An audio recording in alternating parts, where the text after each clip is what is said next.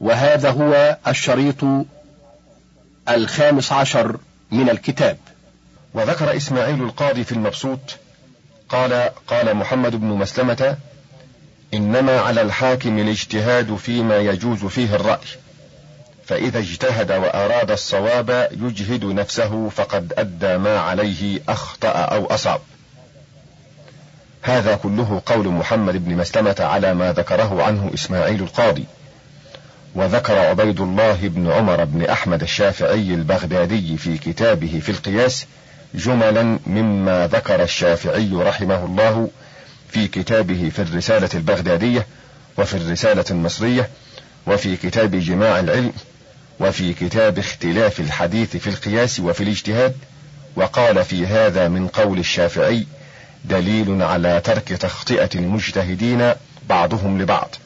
إذ كل واحد منهم قد أدى ما كلف باجتهاده إذا كان ممن اجتمعت فيه آلة القياس وكان ممن له أن يجتهد ويقيس. قال وقد اختلف أصحابنا في ذلك. فذكر مذهب المزني قال وقد خالفه غيره من أصحابنا.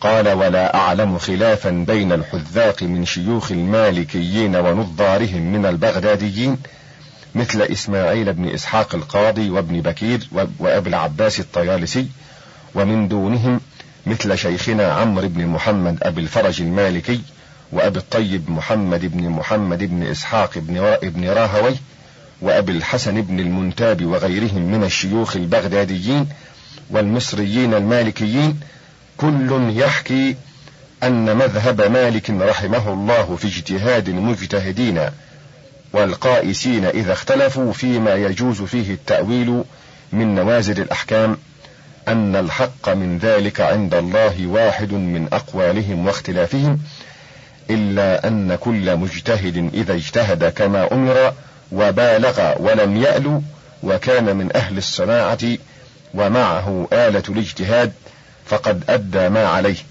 وليس عليه غير ذلك وهو مأجور على قصده الصواب وإن كان الحق عند الله من ذلك واحدا. قال وهذا القول هو الذي عليه عمل أكثر أصحاب الشافعي.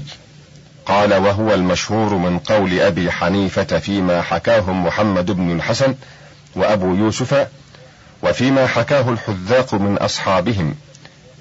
مثل عيسى بن إبان ومحمد بن شجاع البلخي ومن تأخر عنهم مثل أبي سعيد البرذعي ويحيى بن سعيد الجرجاني وشيخنا أبي الحسن الكرخي وأبي بكر البخاري وغيرهم ممن رأينا وشاهدنا. حدثنا عبد الوارث حدثنا قاسم حدثنا الخشني حدثنا ابن أبي عمر. حدثنا سفيان عن معمر عن سماك بن الفضل عن وهب بن منبه عن مسعود بن الحكم قال أتى عمر في زوج وأم وإخوة لأم وإخوة لأب وأم فأعطى الزوج النصف وأعطى الأم السدس وأعطى الثلث الباقي للإخوة للأم دون بني الأب والأم فلما كان من قابل أتى فيها. فأعطى الزوج النصف والأم السدس وشرك بين بني الأم وبني الأب والأم في الثلث. وقال إن لم يزدهم الأب قربا لم يزدهم بعدا. فقام إليه رجل فقال يا أمير المؤمنين شهدتك عام الأول قضيت فيها بكذا وكذا. فقال عمر تلك على ما قضينا وهذه على ما قضينا. باب نفي الالتباس في الفرق بين الدليل والقياس. وذكر من ذم القياس على غير أصل. قال أبو عمر لا خلاف بين فقهاء الامصار وسائر أهل السنة وهم أهل الفقه والحديث في نفي القياس في التوحيد وإثباته في الأحكام. إلا داود بن خلف الأصبهاني. ثم البغدادي ومن قال بقوله فإنهم نفوا القياس في التوحيد والأحكام جميعا. وأما أهل البدع فعلى قولين في هذا الباب سوى القولين المذكورين منهم من أثبت القياس في التوحيد والأحكام جميعا ومنهم من أثبته في التوحيد ونفاه في الأحكام. وأما داود بن علي ومن قال بقوله فإنهم أثبتوا الدليل والاستدلال في الأحكام وأوجبوا الحكم بأخبار الآحاد العدول كقول سائر فقهاء المسلمين في الجملة. والدليل عند داود ومن تابعه نحو قول الله عز وجل وأشهدوا ذوي عدل منكم لو قال قائل فيه دليل على رد شهادة الفساق كان مستدلا مصيبا وكذلك قوله إن جاءكم فاسق بنبأ كان فيه دليل على قول خبر العدول ونحو قول الله جل وعز إذا نودي للصلاة من يوم الجمعة فاسعوا إلى ذكر الله. دليل على أن كل مانع من السعي إلى الجمعة تركه واجب لأن الأمر بالشيء يقتضي النهي عن جميع أضداده ونحو قول النبي صلى الله عليه وسلم من باع نخلا قد أبرت فثمنها للبائع إلا أن يشترط المبتاع. دليل على أنها إذا بيعت ولم تؤبر فثمرتها للمبتاع ومثل هذا النحو حيث كان من الكتاب والسنة. وقال سائر العلماء في هذا الاستدلال قولان أحدهما أنه نوع من أنواع القياس وضرب منه. على ما رتب الشافعي وغيره من مراتب القياس وضروبه وأنه يدخله ما يدخل القياس من العلل والقول الآخر أنه هو النص بعينه وفحوى خطابه. قال أبو عمر القياس الذي لا يختلف إنه قياس هو تشبيه الشيء بغيره إذا اشتبه والحكم للنظير بحكم نظيره إذا كان في معناه. والحكم للفرع بحكم أصله إذا قامت فيه العلة التي من أجلها وقع الحكم. ومثال القياس أن السنة المجتمع عليها وردت بتحريم البر بالبر والشعير بالشعير والتمر بالتمر والذهب بالذهب والورق بالورق والملح بالملح إلا مثلا بمثل ويدا بيد. فقال قائلون من الفقهاء القايسين حكم الزبيب والأرز كحكم البر والشعير والتمر وكذلك الحمص والفول وكل ما يكال ويؤكل ويدخر ويكون قوتا وإداما وفاكهة مدخرة لأن هذه العلة في البر والشعير والتمر والملح موجودة وهذا قول مالك وأصحابه ومن تابعهم وقال آخرون العلة في البر وما ذكر معه في الحديث من الذهب والورق والبر والشعير أن ذلك كله موزون أو مكيل بكل مكيل أو موزون فلا يجوز فيه إلا ما يجوز فيها من النساء والتفاضل. هذا قول الكوفيين ومن تابعهم. وقال آخرون العلة في البر أنه مأكول وكل مأكول فلا يجوز إلا مثلا بمثل يدا بيد سواء كان مدخرا أو غير مدخر وسواء كان يكال أو يوزن أو لا يكال ولا يوزن. هذا قول الشافعي ومن ذهب مذهبه وقال بقوله. وقال داود البر بالبر والشعير بالشعير والذهب بالذهب والورق بالورق والتمر بالتمر والملح بالملح هذه الستة الأصناف لا يجوز شيء منها بجنسه إلا مثلا بمثل يدا بيد ولا يجوز شيء منها بجنسه ولا بغير جنسه منها نسيئة وما عدا ذلك كله فبيعه جائز نسيئة ويدا بيد متفاضلا وغير متفاضل لعموم قوله جل وعز وأحل الله البيع وحرم الربا فكل بيع حلال إلا ما حرمه الله في كتابه أو على لسان رسوله. وما أعلم أحدا سبقه إلى هذا القول إلا طائفة من أهل البصرة. وأما فقهاء الأمصار فلكل واحد منهم سلف من الصحابة والتابعين. وقد ذكرنا حجة كل واحد منهم وما اعتل به من جهة الأثر والنظر في كتاب التمهيد فأغنى عن ذكره ها هنا وأما داود فلم يقس على شيء من المذكورات الست في الحديث غيرها. ورد العلماء عليه هذا القول وحكموا لكل شيء مذكور بما في معناه. وردوا على داود ما أصل بضروب من القول وألزموه صنوفا من الالتزامات يطول ذكرها. لا سبيل إلى الإتيان بها في كتابنا هذا. وحجج الفريقين كثيرة جدا من جهة النظر. قد أفردوا لها كتبا. واحتج من ذهب مذهب داود من جهة الأثر بما حدثناه عبد الوارث بن سفيان. قال حدثنا قاسم بن إسبق. قال حدثنا عبيد بن عبد الواحد بن شريك. قال حدثنا نعيم بن حماد. قال حدثني عيسى بن يونس عن جرير بن عثمان الرحبي. قال حدثنا عبد الرحمن بن جبير ابن نفير عن أبيه عن عوف بن مالك الأشجعي قال قال رسول الله صلى الله عليه وسلم تفترق أمتي على بضع وسبعين فرقة أعظمها على أمتي فتنة قوم يقيسون الدين برأيهم يحرمون ما أحل الله ويحلون ما حرم الله. وحدثنا أحمد بن سعيد بن بشر وأحمد بن محمد. قال حدثنا وهب بن مسرة. قال حدثنا محمد بن وضاح. قال حدثنا محمد بن ماهان. قال سمعت محمد بن كثير عن ابن شوذب عن مطر عن الحسن. قال أول من قاس إبليس. قال خلقتني من نار وخلقته من طين.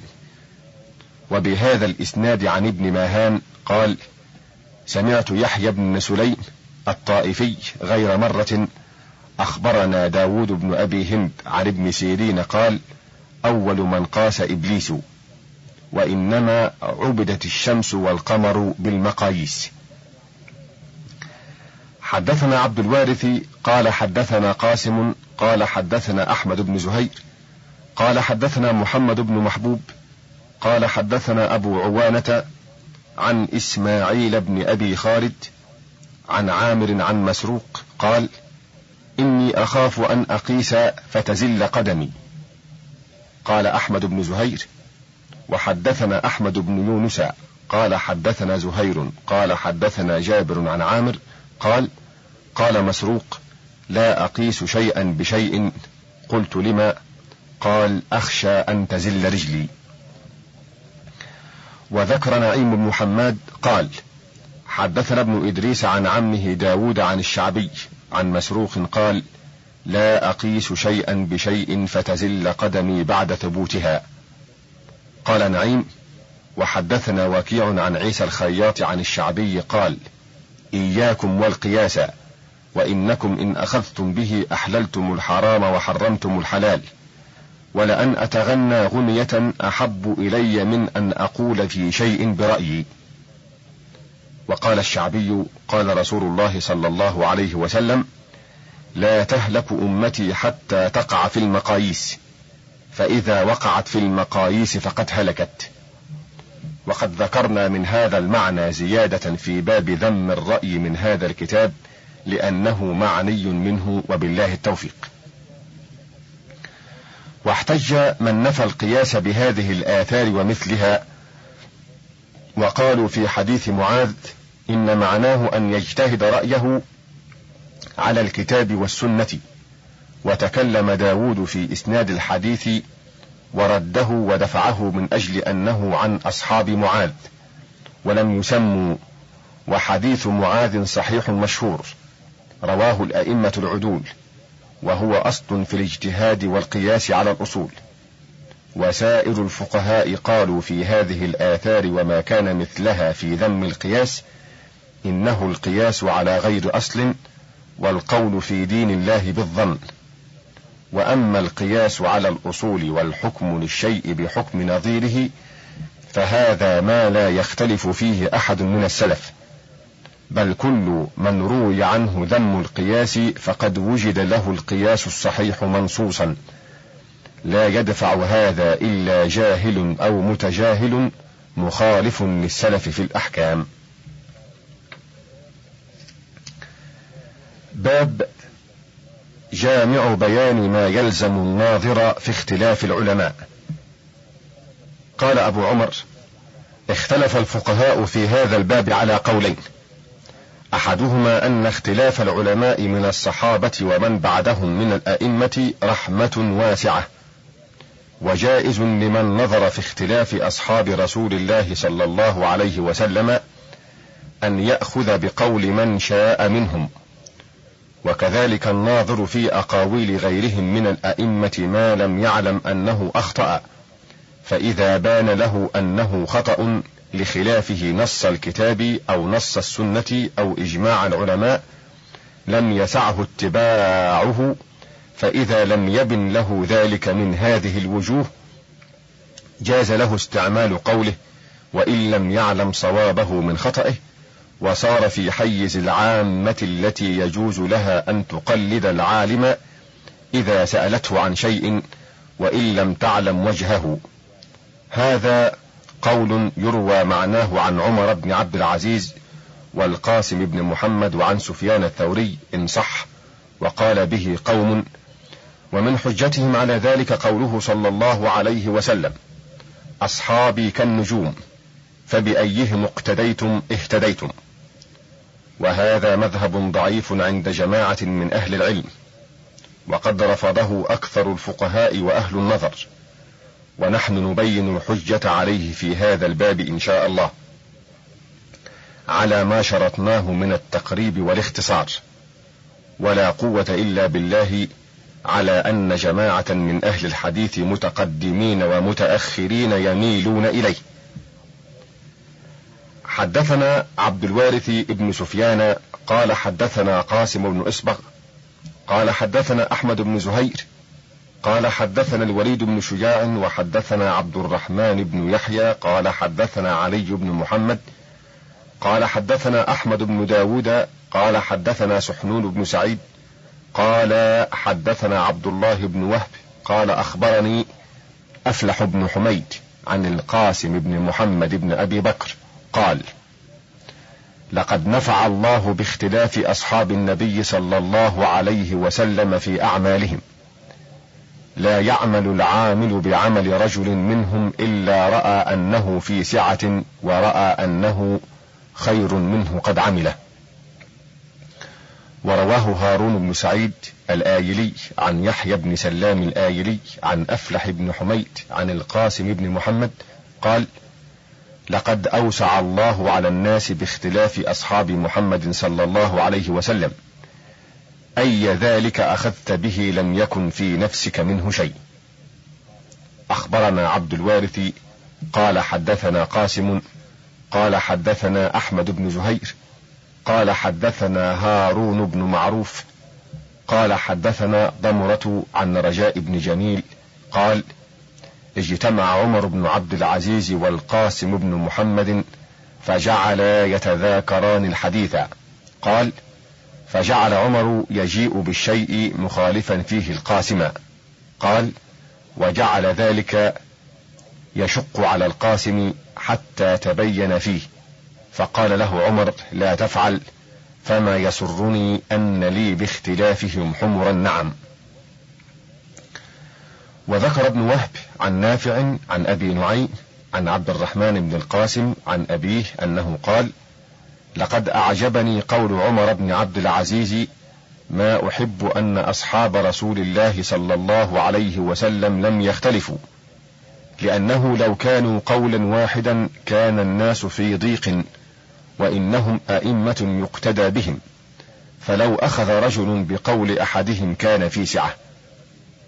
قال أبو عمر هذا فيما كان طريقه الاجتهاد وأخبرنا عبد الوارث بن سفيان قال حدثنا أحمد بن دحيم ابن خليل قال حدثنا إبراهيم بن حماد بن إسحاق قال حدثني عمي إسماعيل بن إسحاق القاضي قال حدثنا إبراهيم بن حمزة قال حدثنا عبد العزيز بن محمد عن أسامة بن زيد قال سألت القاسم بن محمد عن القراءة خلف الإمام فيما لم يجهر به فقال إن قرأت فلك في رجال من أصحاب رسول الله صلى الله عليه وسلم أسوة وإذا لم تقرأ فلك في رجال من أصحاب رسول الله صلى الله عليه وسلم أسوة. وذكر الحسن بن علي الحلواني قال حدثنا عبد الله بن صالح قال حدثني الليث عن يحيى بن سعيد قال ما برح أولو الفتوى يفتون فيحل هذا ويحرم هذا. فلا يرى المحرم أن المحل هلك لتحليله ولا يرى المحل أن المحرم هلك لتحريمه. قال أبو عمر فهذا مذهب القاسم بن محمد ومن تابعه وقال به قوم. وأما مالك والشافعي ومن سلك سبيلهما من أصحابهما وهو قول الليث بن سعد والأوزاعي وأبي ثور. وجماعة أهل النظر أن الاختلاف إذا تدافع فهو خطأ وصواب. والواجب عند اختلاف العلماء طلب الدليل من الكتاب والسنة والإجماع والقياس على الأصول منها وذلك لا يعدم. فإن استوت الأدلة وجب الميل مع الأشبه بما ذكرنا بالكتاب والسنة فإذا لم يبن ذلك وجب التوقف ولم يجز القطع إلا بيقين. فإن اضطر أحد إلى استعمال شيء من ذلك في خاصة نفسه جاز له ما يجوز للعامة من التقليد. واستعمل عند إفراط التشابه والتشاكل وقيام الأدلة على كل قول بما يعضده. قوله صلى الله عليه وسلم البر ما اطمأنت إليه النفس والإثم ما حاك في الصدر فدع ما يريبك لما لا يريبك. هذا حال من لا يمعن النظر. حدثنا أحمد بن محمد قال حدثنا أحمد بن الفضل قال حدثنا محمد بن جرير قال حدثني عبد الوارث بن عبد الصمد قال حدثني أبي قال حدثنا محمد بن ذكوان قال حدثنا مجالد بن سعيد قال حدثني الشعبي قال اجتمعنا عند ابن هبيرة في جماعة من قراء أهل الكوفة والبصرة فجعل يسألهم حتى انتهى إلى محمد بن سيرين. فجعل يسأله فيقول له قال فلان كذا وقال فلان كذا وقال فلان كذا. فقال ابن هبيرة قد أخبرتني عن غير واحد فأي قول آخذ؟ قال اختر لنفسك. فقال ابن هبيرة قد سمع الشيخ علما لو أعين برأي وذكر تمام الحديث. أخبرني قاسم بن محمد قال حدثنا خالد بن سعد. قال حدثنا محمد بن وطيس. قال حدثنا محمد بن عبد الله بن عبد الحكم. قال سمعت أشهب يقول سئل مالك عن اختلاف أصحاب رسول الله صلى الله عليه وسلم فقال خطأ وصواب فانظر في ذلك.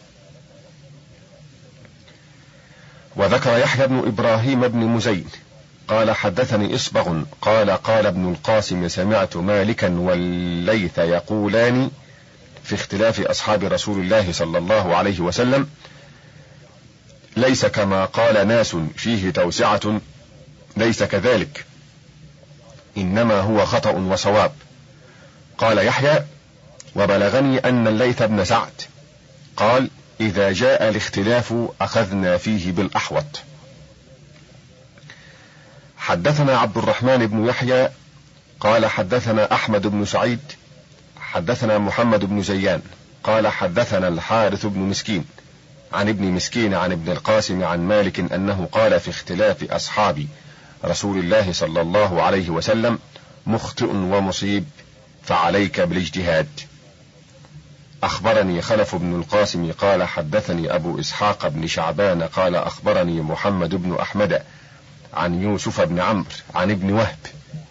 قال قال لي مالك يا عبد الله أدي ما سمعت وحسبك ولا تحمل لأحد على ظهرك.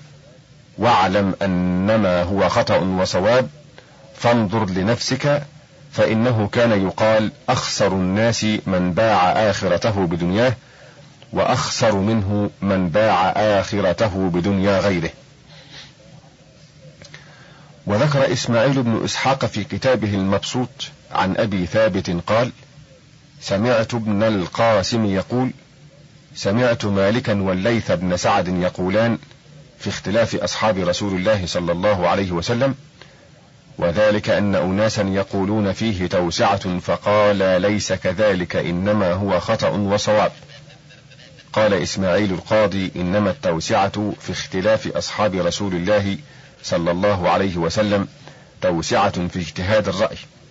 فأما أن تكون توسعة لأن يقول الإنسان بقول واحد منهم من غير أن يكون الحق عنده فيه فلا. ولكن اختلافهم يدل على أنهم اجتهدوا فاختلفوا. كلام إسماعيل هذا حسن جدا.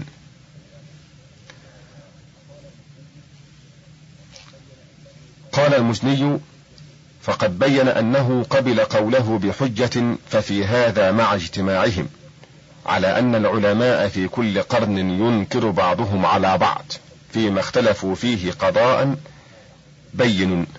على الا يقال إلا بحجة وأن الحق في وجه واحد والله أعلم. قال أبو عمر وقد ذكر الشافعي في كتاب أدب القضاة أن القاضي والمفتي لا يجوز له أن يقضي ويفتي حتى يكون عالما بالكتاب وما قال أهل التأويل في تأويله وعالما بالسنن والآثار وعالما باختلاف العلماء. حسن النظر صحيح الأود ورعا مشاورا فيما اشتبه عليه. وهذا كله مذهب مالك وسائر فقهاء المسلمين في كل مصر يشترطون أن القاضي والمفتي لا يجوز أن يكون إلا في هذه الصفات. واختلف قول أبي حنيفة في هذا الباب. فمرة قال أما أصحاب رسول الله صلى الله عليه وسلم فآخذ بقول من شئت منهم ولا أخرج عن قول جميعهم وإنما يلزمني النظر في أقاويل من بعدهم من التابعين ومن دونهم. قال أبو عمر جعل للصحابة في ذلك ما لم يجعل لغيرهم وأظنه مال إلى ظاهر حديث أصحابي كالنجوم والله أعلم وإلى نحو هذا كان أحمد بن حنبل يذهب. ذكر العقيلي قال حدثنا هارون بن علي المقري قال حدثنا محمد بن عبد الرحمن الصيرفي قال قلت لأحمد بن حنبل إذا اختلف أصحاب رسول الله صلى الله عليه وسلم في مسألة هل يجوز لنا أن ننظر في أقوالهم لنعلم مع من الصواب منهم؟ فنتبعه. فقال لي لا يجوز النظر بين أصحاب رسول الله صلى الله عليه وسلم فقلت كيف الوجه في ذلك؟ قال تقلد أيهم أحببت. قال أبو عمر لم يرى النظر فيما اختلفوا فيه خوفا من التطرق إلى النظر فيما شجر بينهم وحارب فيه بعضهم بعضا. وقد روي عن أبي حنيفة أنه قال في قولين للصحابة أحد القولين خطأ والمأثم فيه موضوع. قال المزني قال الله تبارك وتعالى ولو كان من عند غير الله لوجدوا فيه اختلافا كثيرا. فذم الاختلاف. وقال ولا تكونوا كالذين تفرقوا واختلفوا. الآية. وقال فإن تنازعتم في شيء فردوه إلى الله والرسول. إن كنتم تؤمنون بالله واليوم الآخر ذلك خير وأحسن تاويلا. وعن مجاهد وعطاء وغيرهما في تأويل ذلك قال إلى الكتاب والسنة. قال المزني فذم إليه الاختلاف وأمر عنده بالرجوع إلى الكتاب والسنة فلو كان الاختلاف من دينه ما ذمه ولو كان التنازع من حكمه ما أمرهم بالرجوع عنده إلى الكتاب والسنة. قال وروي عن رسول الله صلى الله عليه وسلم أنه قال احذروا زلة العالم. وعن عمر ومعاذ وسلمان مثل ذلك في التخويف من زلة العالم. قال وقد اختلف أصحاب رسول الله صلى الله عليه وسلم فخطأ بعضهم بعضا ونظر بعضهم في أقاويل بعض. وتعقبها. ولو كان قولهم كله صوابا عندهم لما فعلوا ذلك. وقد جاء عن ابن مسعود في غير مسألة أنه قال أقول فيها برأيي فإن يك صوابا فمن الله وإن يك خطأ فمني وأستغفر الله. وغضب عمر بن الخطاب من اختلاف أبي بن كعب وابن مسعود في الصلاة في الثوب الواحد. إذ قال أبي الصلاة في الثوب الواحد حسن جميل. وقال ابن مسعود إنما كان ذلك والثياب قليلة. فخرج عمر مغضبا فقال اختلف رجلان من أصحاب رسول الله صلى الله عليه وسلم ممن ينظر إليه ويؤخذ منه. وقد صدق أبي ولم يأل ابن مسعود ولكني لا أسمع أحدا يختلف فيه بعد مقامي هذا إلا فعلت به كذا وكذا.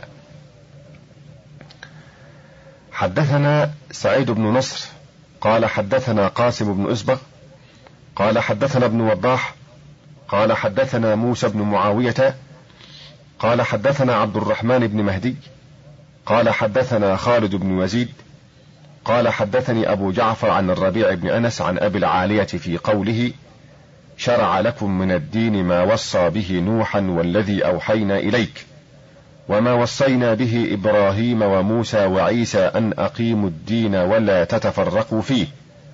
قال إقامة الدين إخلاصه ولا تتفرقوا فيه يقول لا تتعادوا عليه وكونوا عليه إخوانا. قال ثم ذكر بني إسرائيل وحذرهم أن يأخذوا بسنتهم. قال وما تفرقوا إلا من بعد ما جاءهم العلم بغيا بينهم.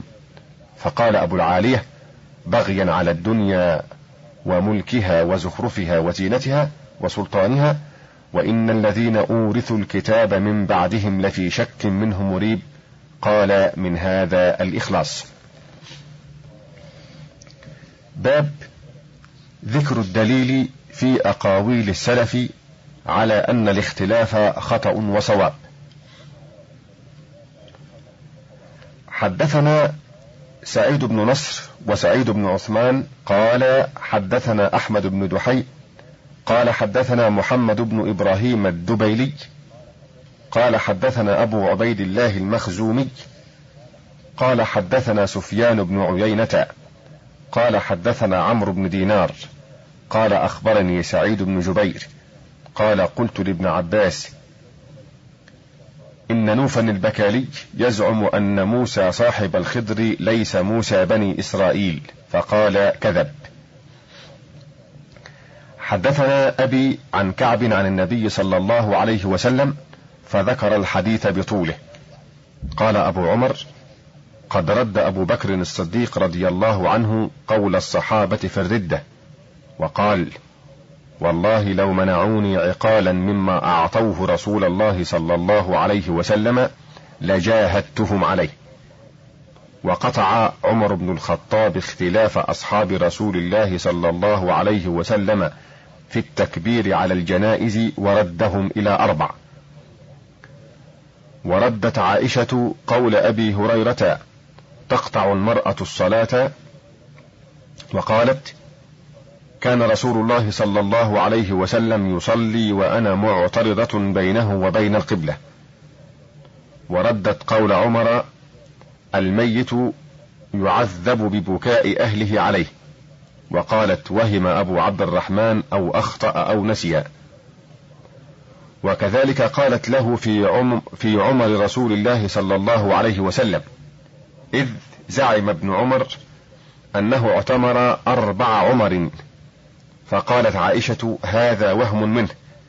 على أنه قد شهد مع رسول الله صلى الله عليه وسلم عمره كلها ما اعتمر رسول الله صلى الله عليه وسلم إلا ثلاثة. وأنكر ابن مسعود على أبي هريرة قوله من غسل ميتا فليغتسل ومن حمله فليتوضأ. وقال فيه قولا شديدا وقال يا أيها الناس لا تنجسوا من موتاكم.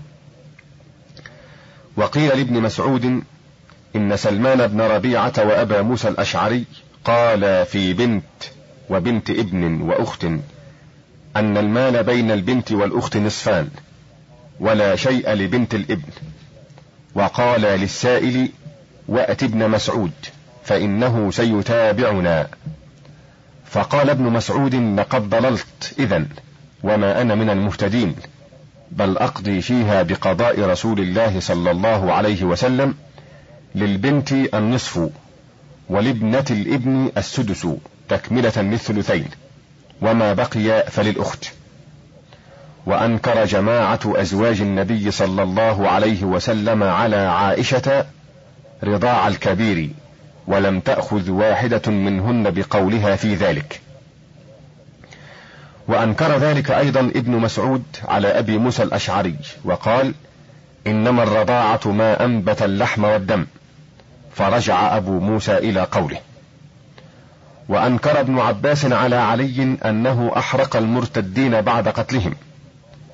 واحتج ابن مسعود بقوله صلى الله عليه وسلم من بدل دينه فاضربوا عنقه فبلغ ذلك عليا فأعجبه قوله قال أبو عمر لأن رسول الله صلى الله عليه وسلم لم يقل فاضربوا عنقه ثم أحرقوه. وعن عمر في الجارية النوبية التي جاءت حاملا إلى عمر فقال لعلي وعبد الرحمن ما تقولان؟ فقال أقضاء غير قضاء الله تلتمس قد أقرت بالزنا فحدها وعثمان ساكت فقال عمر لعثمان ما تقول؟ فقال أراها تستهل به وإنما الحد على من علمه. فقال عمر القول ما قلت ما الحد إلا على من علمه. وقيل لابن عباس أن عليا يقول لا تؤكل ذبائح نصارى العرب لأنهم لم يتمسكوا من النصرانية إلا بشرب الخمر. فقال ابن عباس تؤكل ذبائحهم لأن الله يقول ومن يتولهم منكم فإنه منهم. وقال علي المكاتب يعتق إذا عجز يعتق منه بقدر ما أدى. فقال زيد هو عبد ما بقي عليه درهم. وقال عبد الله بن مسعود إذا أدى الثلث فهو غريم. وعن عمر بن الخطاب إذا أدى الشطر فلا رق عليه. وقال شريح إذا أدى قيمته فهو غريم. وعن ابن مسعود أيضا مثله. وقال زيد وابن عمر وعثمان وعائشة وأم سلمة هو عبد ما بقي عليه درهم. وروى وكيع عن إسماعيل بن عبد الملك قال سألت سعيد بن جبير عن ابنة وابن عم أحدهما أخ لأم فقال للابنة النصف وما بقي فلابن العم الذي ليس بأخ لأم. قال وسألت عطاء فقال أخطأ سعيد بن جبير. للابنة النصف وما بقي بينهما نصفان. قال يحيى بن آدم القول عندنا قول عطاء لأن الابنة والأخت لا تحجب العصبة. ولم تزته الأم إلا قربا. وذكر عبد الرزاق عن ابن عيينة عن إسماعيل بن أبي خالد قال قلت للشعبي إن إبراهيم قال في الرجل يكون له الدين على الرجل إلى أجل فيضع له بعضا ويعجل له بعضا إنه لا بأس به. وكرهه الحكم فقال الشعبي أصاب الحكم وأخطأ إبراهيم. وقيل لسعيد بن جبير إن الشعبي يقول العمرة تطوع فقال أخطأ الشعبي. وذكر لسعيد بن المسيب قول شريح في المكاتب فقال أخطأ شريح. وحدثنا عبد الوارث قال حدثنا قاسم قال حدثنا أحمد بن زهير قال حدثنا ابن الأصبهاني قال حدثنا أبو بكر بن عياش عن مغيرة قال ما رأيت الشعبي وحمادا تماريا في شيء إلا غلبه حماد. إلا هذا. سئل عن القوم يشتركون في قتل الصيد وهم حرم. فقال حماد عليهم جزاء واحد. وقال الشعبي على كل واحد منهم جزاء. ثم قال الشعبي أرأيت لو قتلوا رجلا ألم يكن على كل واحد منهم كفارة؟ فظهر عليه الشعبي. وقال عبد الرزاق عن الثوري في رجل قال لرجل بعني نصف دارك مما يلي داري. قال هذا بيع مردود لأنه لا يدرى أين ينتهي بيعه. ولو قال أبيعك نصف الدار أو ربع الدار جاز. قال عبد الرزاق فذكرت ذلك لعمر فقال هذا قول سواء كله لا بأس به. وروى همام عن قتادة أن إياس بن معاوية أجاز شهادة رجل وامرأتين في الطلاق. قال قتادة فسئل الحسن عن ذلك فقال لا تجوز شهادة النساء في الطلاق. قال فكتب إلي عمر بن عبد العزيز بقول الحسن وقضاء أناس فكتب عمر أصاب الحسن وأخطأ إياس. قال أبو عمر هذا كثير في كتب العلماء وكذلك اختلاف أصحاب رسول الله صلى الله عليه وسلم والتابعين ومن بعدهم من المخالفين وما رد فيه بعضهم على بعض لا يكاد يحيط به كتاب فضلا عن أن يجمع في باب وفيما ذكرنا منه دليل على ما عنه سكتنا وفي رجوع أصحاب رسول الله صلى الله عليه وسلم بعضهم إلى بعض. ورد بعضهم على بعض دليل واضح على أن اختلافهم عندهم خطأ وصواب. ولذلك كان يقول كل واحد منهم جائز ما قلت أنا وجائز ما قلت أنا وكلانا نجم يهتدى به فلا علينا شيء من اختلافنا والصواب مما اختلف فيه وتدافع وجه واحد. ولو كان الصواب في وجهين متدافعين ما خطأ السلف بعضهم بعضا في اجتهادهم وقضائهم وفتواهم والنظر يأبى أن يكون الشيء وضده صوابا كله. ولقد أحسن القائل إثبات ضدين معا في حال أقبح ما يأتي من المحال.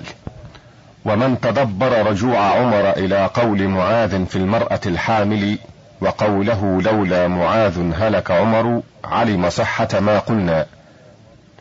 وكذلك رجع عثمان في مثلها إلى قول علي وروي أنه رجع في مثلها إلى قول ابن عباس. وروي أن عمر إنما رجع فيها إلى قول علي وليس كذلك. إنما رجع عمر إلى قول معاذ في التي أراد رجمها حاملا. فقال له معاذ ليس لك على ما في بطنها سبيل. ورجع إلى قول علي في التي وضعت لستة أشهر. روى قتادة عن ابن أبي حرب ابن أبي الأسود عن أبيه أنه رفع إلى عمر امرأة ولدت لستة أشهر فهم عمر برجمها. فقال له علي ليس ذلك لك. قال الله تبارك وتعالى والوالدات يرضعن أولادهن حولين كاملين وقال وحمله وفصاله ثلاثون شهرا لا رجم عليها فخلى عمر عنها فولدت مرة أخرى لذلك الحد.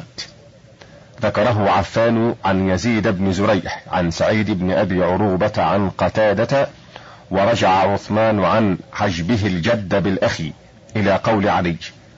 ورجع عمر وابن مسعود عن مقاسمة الجد إلى السدس إلى قول زيد في المقاسمة إلى الثلث. ورجع علي عن موافقته عمر في عتق أمهات الأولاد. وقال له عبيدة السلماني رأيك مع عمر أحب إلي من رأيك وحدك وتمادى علي على ذلك فأرقهن ورجع ابن عمر إلى قول ابن عباس في من توالى عليه رمضانان. وقال عمر بن الخطاب رضي الله عنه ردوا الجهالات إلى السنة. وفي كتاب عمر إلى أبي موسى الأشعري لا يمنعنك قضاء قضيته بالأمس راجعت فيه نفسك وهديت فيه لرشدك أن ترجع فيه إلى الحق. فإن الحق قديم والرجوع إلى الحق أولى من التمادي في الباطل. وروي عن مطرف بن الشخير أنه قال لو كانت الأهواء كلها واحدا لقال القائل لعل الحق فيه. فلما تشعبت وتفرقت عرف كل ذي عقل أن الحق لا يتفرق. وعن مجاهد ولا يزالون مختلفين. قال أهل الباطل إلا من رحم ربك. قال أهل الحق ليس بينهم اختلاف. وقال أشهب سمعت مالكا يقول ما الحق إلا واحد قولان مختلفان. لا يكونان صوابا جميعا. ما الحق والصواب إلا واحد. قال أشهب وبه يقول الليث. قال أبو عمر الاختلاف ليس بحجة عند أحد علمته من فقهاء الأمة إلا من لا بصر له ولا معرفة عنده ولا حجة في قوله. قال المزني يقال لمن جوز الاختلاف وزعم أن العالمين إذا اجتهدا في الحادثة فقال أحدهما حلال والآخر حرام فقد أدى كل واحد منهما جهده وما كلف وهو في اجتهاده مصيب الحق. أبأصل قلت هذا أم بقياس؟ فإن قال بأصل قيل كيف يكون أصلا؟ والكتاب أصل ينفي الخلاف. وإن قال بقياس قيل كيف تكون الأصول تنفي الخلاف؟ ويجوز لك أن تقيس عليها جواز الخلاف. هذا ما لا يجوزه عاقل فضلا عن عالم. ويقال له أليس إذا ثبت حديثان مختلفان عن رسول الله صلى الله عليه وسلم في معنى واحد أحله أحدهما وحرمه الآخر وفي كتاب الله أو في سنة رسول الله صلى الله عليه وسلم دليل على إثبات أحدهما ونفي الآخر أليس يثبت الذي يثبته الدليل ويبطل الآخر ويبطل الحكم به؟ فإن خفي الدليل على أحدهما وأشكل الأمر فيهما وجب الوقوف. فإذا قال نعم ولا بد من نعم وإلا خالف جماعة العلماء. قيل له فلم لا تصنع هذا برأي العالمين المختلفين؟ فيثبت منهما ما يثبته الدليل ويبطل ما أبطله الدليل؟ قال أبو عمر ما ألزمه المزني عندي لازم فلذلك ذكرته وأضفته إلى قائله لأنه يقال إن من بركة العلم أن تضيف الشيء إلى قائله وهذا باب يتصل فيه القول وقد جمع الفقهاء من أهل النظر في هذا وطولوا وفيما لوحنا مقنع ونصاب كاف لمن فهمه وأنصف نفسه ولم يخادعها بتقليد الرجال. حدثنا أحمد بن سعيد بن بشر قال حدثنا ابن أبي دليم قال حدثنا ابن وضاح قال سمعت سحنون يقول قال ابن القاسم من صلى خلف أهل الأهواء يعيد في الوقت.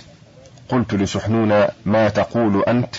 قال أقول إن الإعادة ضعيفة. قلت له إن إصبغ بن الفرج يقول يعيد بدءا في الوقت وبعده إذا صلى خلف أحد من أهل الأهواء والبدع. فقال سحنون لقد جاء من رأي الإعادة عليهم في الوقت وبعده ببدعة أشد من بدعة صاحب البدعة.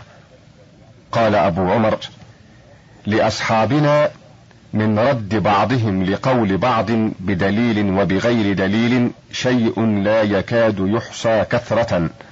ولو تقصيته لقام منه كتاب كبير. أكبر من كتابنا هذا. ولكني رأيت القصد إلى ما يلزم أولى.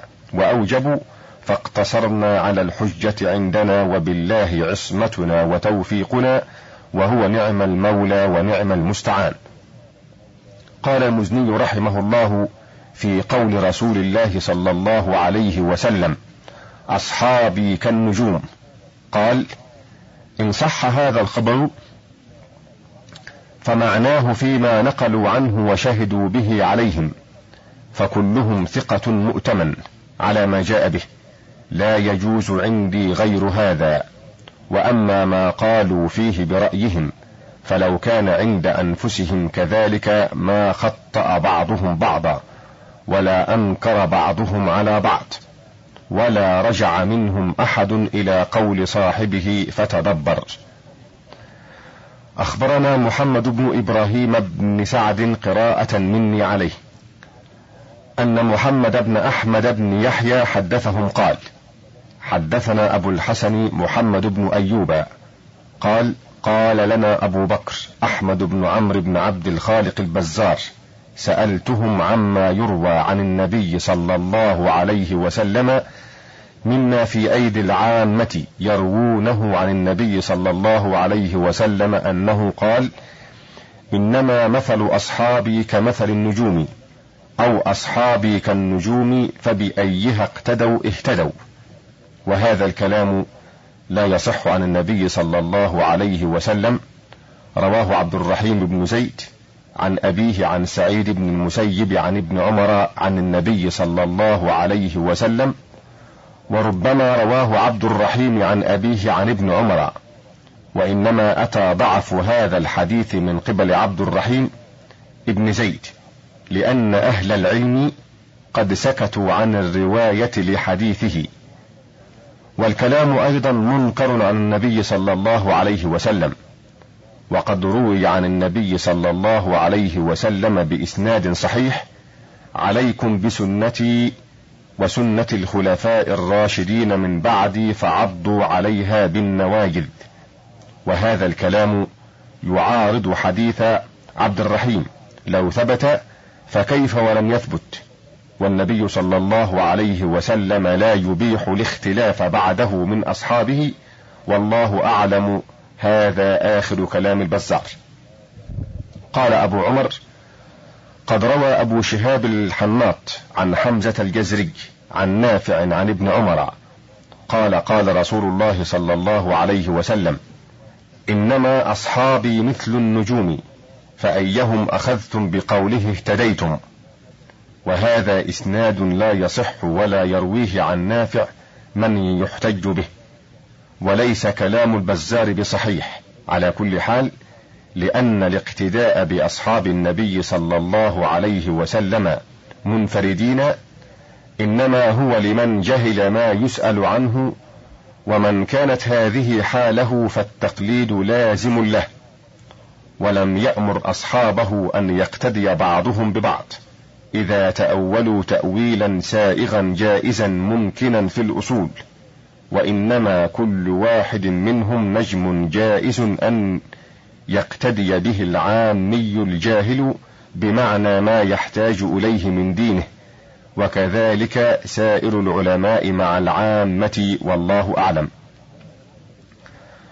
حدثنا أحمد بن عمر قال حدثنا عبد بن أحمد قال حدثنا علي بن عمر قال حدثنا القاضي أحمد بن كامل قال حدثنا عبد الله بن روح قال حدثنا سلام بن سليم قال حدثنا الحارث بن غصين عن الأعمش عن أبي سفيان عن جابر قال قال رسول الله صلى الله عليه وسلم أصحابي كالنجوم بأيهم اقتديتم اهتديتم. قال أبو عمر هذا إسناد لا تقوم به حجة لأن الحرف مجهول.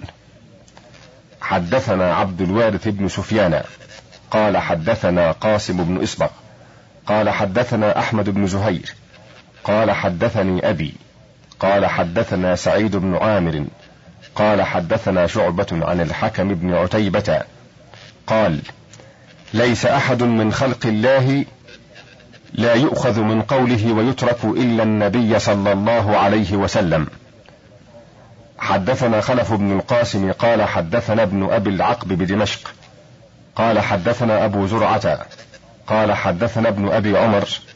قال حدثنا سفيان بن عيينة عن ابن أبي نجيح عن مجاهد قال ليس أحد من خلق الله إلا وهو يؤخذ من قوله ويترك إلا النبي صلى الله عليه وسلم.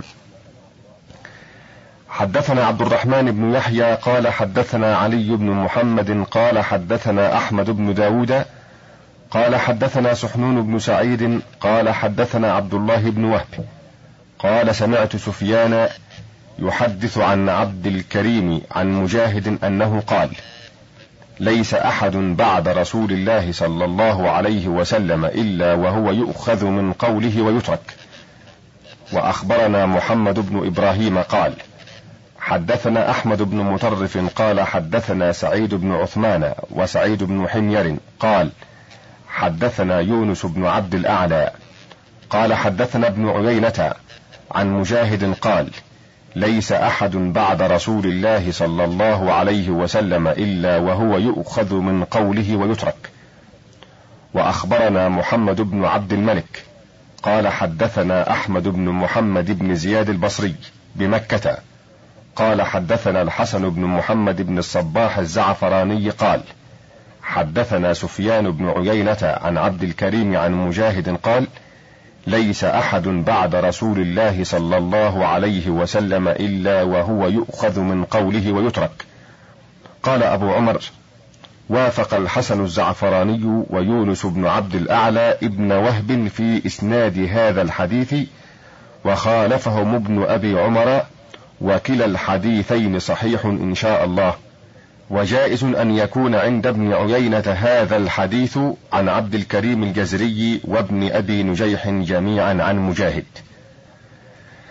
أخبرنا عبد الوارث قال حدثنا قاسم بن اسبغ قال حدثنا أحمد بن زهير قال حدثنا خالد بن الحرث قال قال لي سليمان التيمي لو أخذت برخصة كل عالم اجتمع فيك الشر كله.